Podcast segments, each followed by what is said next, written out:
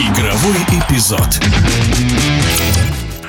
Не первый год продолжается противостояние гонболисток команды Ростов-Дон и ЦСКА. Еще несколько лет назад Ростов был гегемоном, но вот уже три сезона ЦСКА успешно конкурирует с ростовчанками. В начале ноября прошел матч, в котором гонболистки армейского клуба уступили в гостях со счетом 24-26. О принципиальности встреч этих команд расскажет трехкратная чемпионка мира, заслуженный мастер спорта России, спортивный комментатор телеканала Матч ТВ Надежда Муравьева. Да, гегемония э, Ростов-Дона прервалась как раз в тот момент, когда был создан московский московский клуб. Встречались семикратный чемпион России с командой, которая два титула имеет в своем послужном списке. И тем интереснее для болельщика следить не только за теми, кто сражается за первое место, а если есть два лидера, сравнивать их как раз-таки с командами, претендующими на медали. Поэтому особый интерес вызвал и матч Астраханочка ЦСКА, и матч Астраханочка Ростов-Дон, и их противостояние с Краснодаром и одной и другой команды, потому что Ростов в прошлом сезоне уступил Кубани. В этом сезоне счет 32-21 в пользу Ростов-Дона. И это говорит о том, том, как команда развивается под руководством нового тренера Ирины Дебировой. И, собственно, и в этом матче было интересно, как команда, во-первых, в какой форме подойдут, во-вторых, как э, смогли поработать э, и, собственно, что нового показать. Наверное, новинок было больше от Ростова. Понятно, что волнение было не только у команд, но и у болельщиков, потому что действительно все этот матч э, ждали, чтобы понимать, как развернется борьба за медали в концовке чемпионата. А волнение – вещь такая, и, конечно, помогают болельщики. И так как Ростов играл на своей домашней арене, то, собственно, и волнение побороть им получилось э, первым, поэтому достаточно скомканный первый. Тайм 13-8 в пользу Ростов-Дона как раз-таки говорит о том, что собраться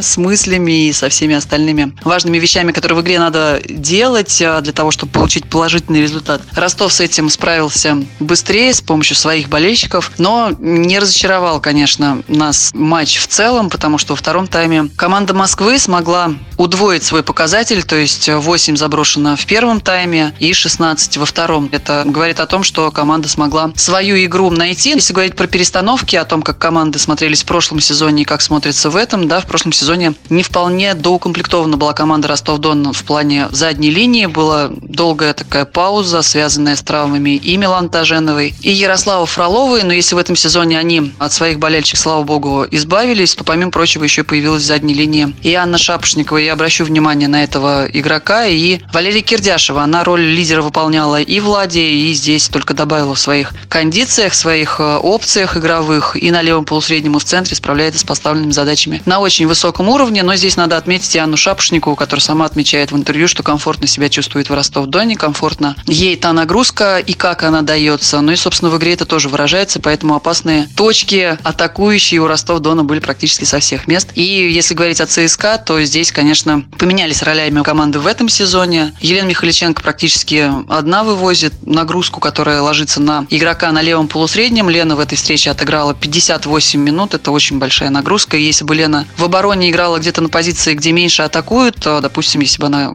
с краю играла и в позиции, где не такая острая борьба, то здесь не та ситуация. Лена работала в центре обороны, а это очень высокая нагрузка, помноженная на игру практически всего игрового отрезка. И в атаке она с ней справилась, она забросила 9 мячей с игры. Есть второй лидер по заброшенным мячам уже у Ростов Дона это Кристина Кожакарь, но ее заброшенные мячи были все с пенальти, поэтому разные. Конечно, в этом плане показатели. Лена себя смогла проявить как лидер, но если в прошлом сезоне поддержка была от Антонины Скорбогаченко с Анталовой, теперь уже с этого сезона, то в этом ее нет, и, конечно, в этом плане реализация немножко хромает у ЦСКА, и это и на показателях сказывается. Если прошлый сезон средний показатель был 75% реализации у команды, то в этом сезоне он снизился до 65, а если итоговый результат посмотреть, два мяча разница, собственно. Какие команды в этом сезоне могут потрепать нервы лидера? Лидером. Черноморочка, которая отбирает раз за разом очки у лидеров. А, это команда, которая может потрепать нервы. Там же Кубань, там же Толетинская Лада, которая располагается на третьей строчке турнирной таблицы и хочет в этом сезоне вернуть себе медали чемпионата. Поэтому с этими командами придется нелегко. И лидерам, а, и командам, которые рядом располагаются. Поэтому чемпионат обещает быть интересным. И все, что происходило в сентябре, октябре и в начавшемся ноябре, нам только обещает интригу и интересные матчи впереди. О противостоянии гонболисток команд Ростов-Дон и ЦСКА рассказала спортивный комментатор телеканала Матч ТВ Надежда Муравьева.